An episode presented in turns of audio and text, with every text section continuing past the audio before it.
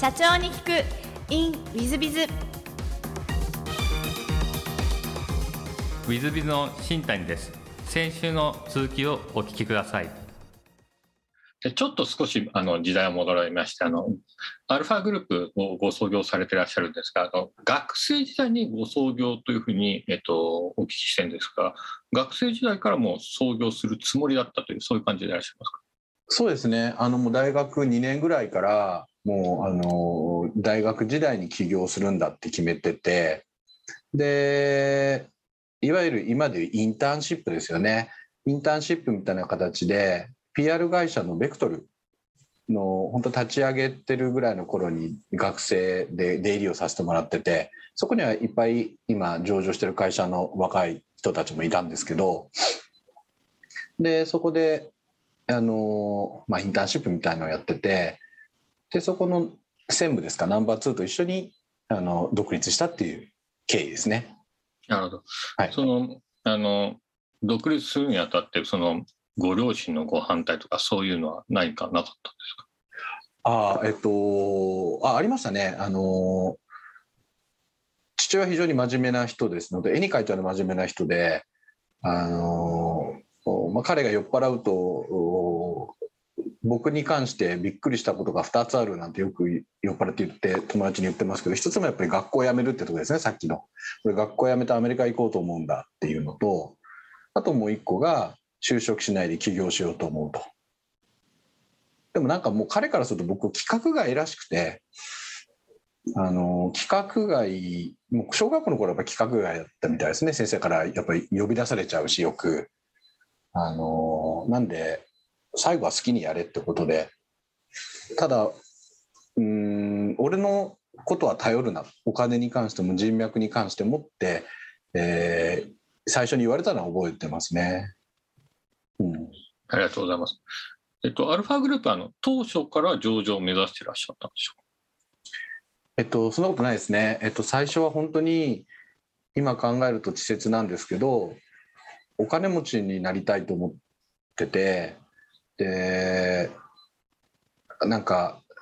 お金持ちになると幸せになれると思ったんですよね。で、それしか僕の中では人生の成功パターンを持ってない人で、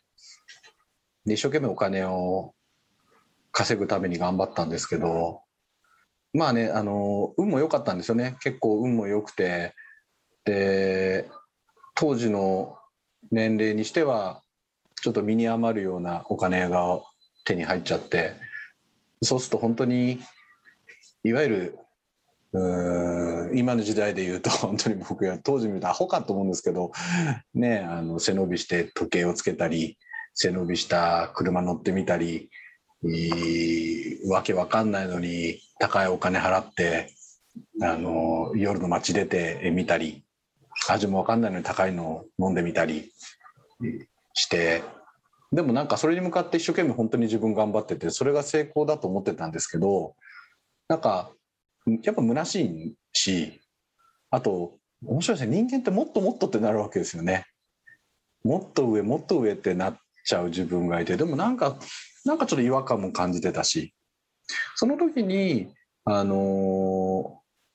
いわゆる情緒っていうのがあるんだみたいなのをちょっと耳にしてで当時は当時だったか今でもすごいんですけどパソナの南部さんとかね HIS の澤田さんとかあそれこそ光通信の重田さんとか孫さんもでき始めてましたよね確か。そういう人たちがあのー、すごいチャレンジをしてて。なんかそんな風になるとまた違った世界があるのかなみたいので。で大体営業利益1億ぐらいですか。毎月1000万ぐらいの利益が出たぐらいからですかねちょっとそっちにチャレンジしてみたいなと思って。26歳ぐらいからですかね意識し始めたのが。はい。なるほど。何かこう、上場してみて、上場前と上場後で変わったことってあられましたでしょうか、うん、32の時だったんですけど、全部変わった。全部変わりましたよね。なんか変わりすぎて、その、僕自身が多分消化してなかったです、今考えると全く。うん、手に余るようなお金も手に入っちゃったいましたし、いわゆるテレビで見てるようななんか人たちもいい人も悪い人も含めて 周りに来たりですとかで自分がモテてるわけでもないのにあのー綺麗な人が寄ってきたりだとか。なんかそれも含めてなんかなんかよく分かんなかったですね。変わりましたね全部。はい。そうでいらっしゃいますか？で、その上場しているアルファグループさんから、ハッピーテラスさんをこう創業されるわけですが、それなんか、あのきっかけとかあられましたでしょうか？あそうですね。いろんなきっかけあるんですけどその10年で上場して僕20年であの前の会社を辞めて今の事業赤字部門だったんですけど自分で買い取ってスタートするんですけどその間にあのうつでですねちょっと下方修正出しちゃって本当にうつで入院した経験があったりとか、まあ、そういう人いっぱいいると思うんですけどとかあとはなんか自分がやってる事業にちょっと疑問を感じちゃったりとか疑問っていうのは例えばそのあ自分一応こう見ても清和塾で 稲尾一個で稲尾清和塾30歳からしか入れないんですけど30から入って一生懸命勉強してそうすると俺言ってることでやってること違うなとかあとは自分がやってることって本当にみんなに喜んでもらってるんだろうかとか。例えばフランチャイズで言うと本部が儲かってパートナーさんがその分犠牲を払ってるんじゃないかとか。あとは僕の会社が利益を上げてるのってその裏にはあ一緒で働いてる仲間と言われてるようなあメンバーが実は苦しんでるんじゃないかとかもしくはそのメンバー家族ですねメンバーの家族があその分疲弊しちゃってるんじゃないかとかあとはもっと具体的に言うと残業時間ね多少コントロールしたりするとそのコントロールしてる分が利益になっちゃってんじゃないのかとか。なんかそんなのが結構自分の中で俺本当にこのこういうようなその仕事を一生頑張ってやり続けて本当に幸せなんだろうかみたいなのがずっと感じてですね。その時にまあ今の授業と知り合いましてまあ授業って全て素晴らしいと思うんですけどあの今の授業僕がすごい気に入ってるのはなんかそのうんまあ福祉って何かっていうと自分の自分の力だと生きていけない人人の力を借りないと生きていけない生きづらさを抱えてる人にサポートをするのを福祉っていうんですね。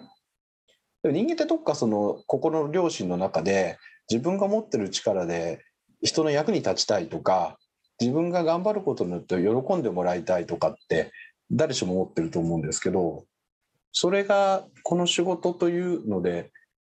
できるんですよね。でかつそれが言葉としてはありがとうなのかもしれないんですけど相手から見るとそれで結構僕ら自立をさせるとか自立をしてもらうってとこにサポートしてるので結構人生が変わってもらえるのがあってですねそういった意味ですごいやりがいがあるなっていうのをすごい感じてですね。まあ赤字だったんで前の会社だとなんかなかなかやりこのままやり続けるのもちょっとしんどかったりとかうんまああと上場してるとですねちょあんまり上場に向かないんですよね。上場してると株主配当とかもしなきゃいけないじゃないですか。でいろいろ事業を継続するため以上に使わなきゃいけないお金みたいのがあってちょっと見栄の部分も含めてねあのもうそういうところにお金使わなくていいのであのちっちゃい事務所でいいし安い事務所でいいしあなんですかね僕昔運転手とかいたんですけどそれで別に見栄を張る必要もないし自転車で来ればいいしで上場しない僕は株主なんで100%あの別に株主配当しなくていいって言えばしなくていいわけでそういった意味でその本当に目の前の人に役に立つっていうことをその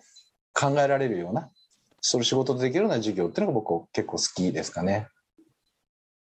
ありがとうございます。そうしましたら、ハッピーテラス様のあの事業内容をですね、ぜひあのリスナーの皆様方に宣伝がてらご説明いただけたらなと思っております。あすみません、ありがとうございます。えっと、先ほどちょっと出てきましたけども、あの、障害って3つに分かれてまして、身体障害と知的障害とあの精神障害。で、僕らがサポートさせてもらってるのは精神障害。精神障害って目で見て分からない障害って言われてまして、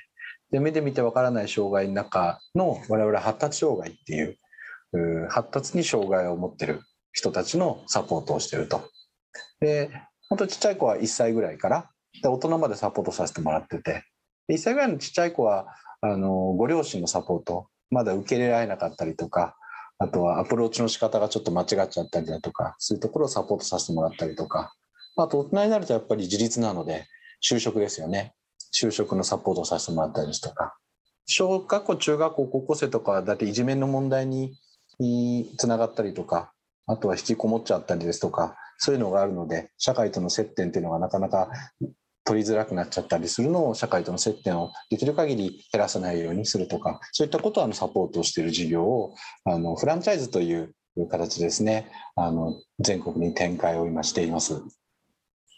ありがとうございます。まあ、リサの皆さんがぜひあのご注目されて、場合とあのフランチャイズご加盟いただいてもいいんじゃないかなと思います。ありがとうございます。はい、で全くご違うご質問もさせていただければと思いますが、えー、好きなもの、好きなことを事前に、えー、お聞きしてまして、これで私、あの大変面白い答えで、ちょっとあの割と好き側なんですが、家族とのご飯と無駄な時間というお答えいただいてまして、この無駄な時間ってあの、まあ、社長様らしい答えっちゃ答えなんですけども何かこう選ばれた理由お好きになってる理由っていうのは何かございますでしょうか？僕チーバスが好きでチーバスって知ってます？わかります、ね、はい、あの、私どもの会社、港区でございますので、あの、はいはい、チーバス私もヒルズに行くと、六本木ヒルズ行くときはチーバスです。ああ、そうですか。100円で乗れるじゃないですか。はい。で、かつ、無駄にいろんなとこ行くんですよね。だから、タクシーだったら10分で着くとか30分ぐらいかかるわけですよ。ただ、この無駄ってすごい価値あるなと思ってて、それはあの、昔多分仕事を一生懸命やってた頃って常に最短最短ですよね。でもなんか人生ってそのいわゆる緩みとかあの食事でいうとその間とか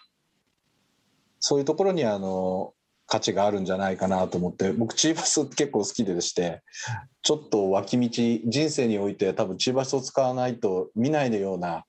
あの脇道に入ったりとかそうするとそこにはまた違ったお店があってコミュニティがあって人が住んでてそういうのをぼーっと見てる時間ってすごい僕は豊かだなっていうふうに思ってて。あのそれはもしかしたら真逆の世界を一回見たから今一周回ってもしかしたらその価値に気づいたのかもしれないんですけど。あのチーバスなかなかしょっちゅう来ないので時間を見ながらあのそれに合わせていって乗るなんていうのは僕好きなんですよね。はい。りがとうございます。ちょっとリスさん方に一応念のためご説明すると、港区が走らせてる100円で乗れるえー、まあ、地域バスでございまして、渋谷区だと八甲バスかな。八甲バスですね、えー、はい。日本橋の方、中央区だと何バスっていうとかな。なんかまあ各区がやってるバスでありまして、えー、割と私も C バスよく乗ってるのでですね、あの、親しみあるんですけど、大変だ、あの、すいません。私が一番それ、それでかもしれませんが、ちょっと、ああ、これいいなと。それも、えー、運転手付きでいらっしゃった社長さんがチーバス好きかというのはですね、ちょっとあの逆に感銘を受ける感じでございまして、えー、念のためリスナーの皆さん方のためにご説明しておきました。で、材料の面もお聞きしまして、えー、これもさすがだなと思った実るほど頭を垂れる稲穂かなということで、まあ、謙虚であるということだと思うんですけども、こちら選ばれた理由は何かございますでしょうか？あのこれ実るほど神戸を垂れる稲穂かななんですけど、これはもう本当に僕が20代後半で上場するぞみたいなところで、まあ、息が合ってる頃ですよね。あの尊敬する人からあのいただいた言葉で、うん、まあいわゆる昔で言う大親分みたいなんですかね。大親分みたいのって本当に謙虚で誰にも気づかない気づかれないぐらいあのなんだぞとレストラン行ったらと。だけども中学とか高校のチンピラってわーわー騒ぐだろってわーわーわーわー騒いでるチンピラになりたいのか。それともちゃんと自分の何ですかねあの身分も自分で知って周りに迷惑かけないで生きるのか。どっちはかっこいいと思うみたいな話をされてですね。僕はきっとチンピラだったんでしょうね。あのその時にあのみでも実ってないからね。どうしても突っ張っちゃうわけで。早く実ってですねあの神戸を普通に耐えられるようなあの稲穂みたいな人生が送れるといいななんて思ってその20代後半ぐらいからこの言葉あの選んで使ってますね。はいありがとうございます。ちょっとリスナーの皆さん、私はあの学がなくて頭と言ってました神戸でございますので、大変失礼いたしました。えっ、と、最後のご質問なんですが、えっ、と、この番組経営者向け、全国の社長様向け、もしくはこれから起業したいと思ってらっしゃる方向けの番組でございまして、えー社長の成功の秘訣をお教えいただけたらと存じます。これね。難しいですよね。本当に。成功の秘訣なんて聞いたら僕も聞きたいなと思うんですけど。あの番組でもプロフェッショナルの条件とか僕大好きでプロフェッショナルか。あれも最後に聞くじゃないですか。みんななんて答えるんだろうなんて思ってみんなあのすごい深い言葉だななんて思って聞いてるんですけども。あの僕意識してるのはあのベストを尽くすっていうのを意識してますかね。でこれはその自分にとってのベストであってだから人との比較ではなくて自分で頑張ってると思ったらそれでいいんじゃないっていう。なので本当に成功すごい成功したいんであればそれなりのベスそれなりに頑張っていくことかな。成功の条件ベストを尽くすかななんて思います。ありがとうございます。大変勉強になるお話ありがとうございました。えー、リスナーの皆様本日、あの、おいしいらしい中、お聞きいただきまして、誠にありがとうございました。ぜひ皆さんのご参考にしていただければと存じます。上社長様、本日はどうもありがとうございました。はいどうもありがとうございました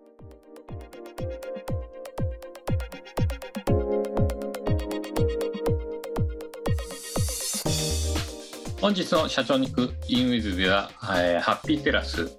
上社長様でいらっしゃいました。いや素晴らしい社長様ですし、えー、ともう私もあの、えーよく存じてる社長様のお一人なんですが上場して運転手付きになってるのにそれを捨てて、えー福祉事業に入っていってそしてまたチーバス好きってね私の一番ツボにはまるところが好きでいらっしゃるんでですね。で謙虚でいらっしゃって、えーまあ、そういう意味で言うとあの本当に尊敬できる社長様ですしやっぱり謙虚であられるということが大変大切だということを思い知らされる社長様でいらっしゃいますね。そういう意味で私もあの上社長みたいになりたいなと思いながら、えーお話をお聞きしてました。ぜひ皆さん方も神戸を垂れて私ちょっと言い間違いをしてないですが神戸を垂れて、えーぜひ、えー謙虚にいい事業を作っていっていただければと思います、えー本日の社長に行くインウィズはここまで。また来週。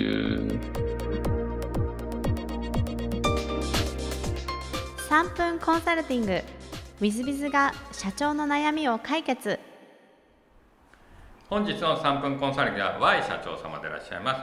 えー人材採用のコンサルを展開しております。私は大手企業で人材採用を長く務めており5年前に独立をしました。困っているのは前職から一緒に独立をした副社長の件です副社長は営業担当役員として創業時から売上のほとんどを稼いでいます。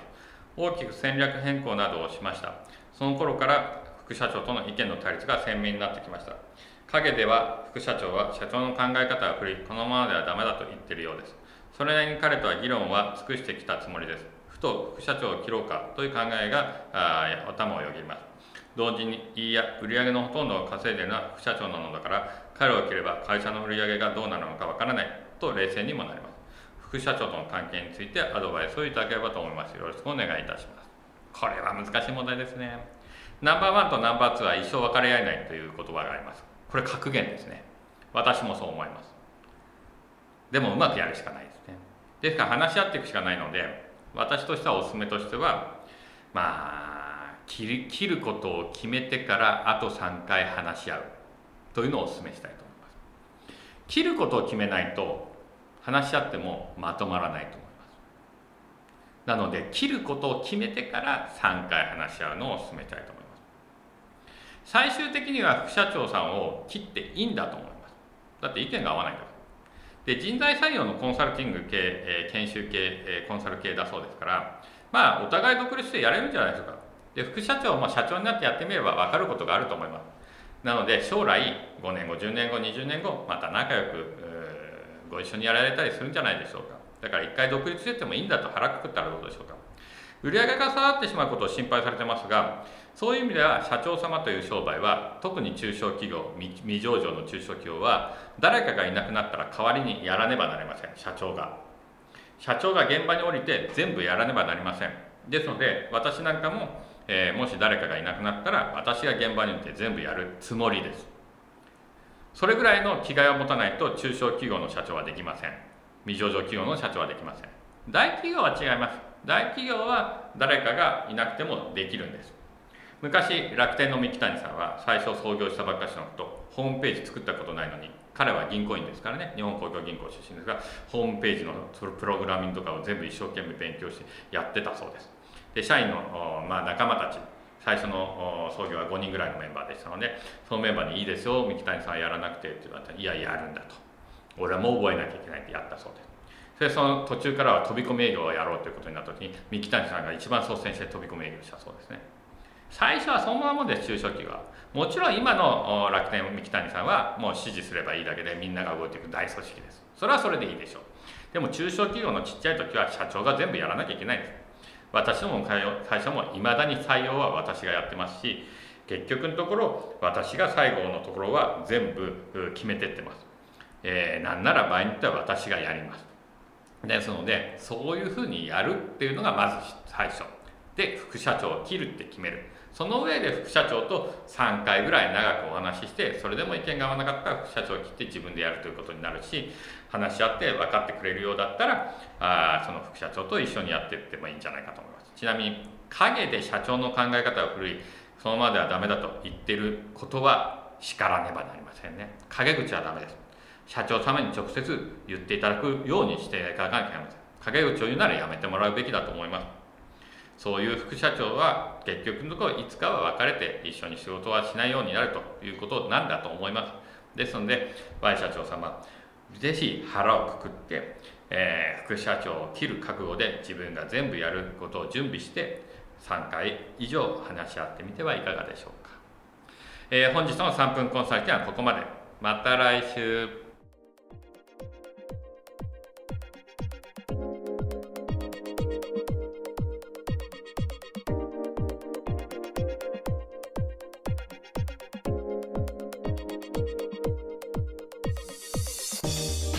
本日も社長に聞く in WithBiz をお聞きくださり誠にありがとうございました、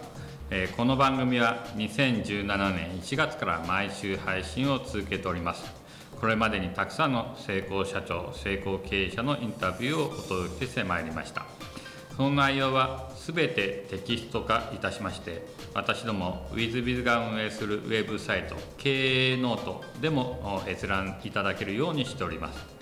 音声だけでなく文字で読み返すことで新たな発見や気づきがあり皆様の会社経営に役立つヒントがきっと見つかるのではないかと思いまして、えー、サイトの方にもさせていただいてます。ぜひネット検索で経営ノートスペース社長インタビューと入力いただき経営ノートのサイトをご覧になっていただければというふうに思っております。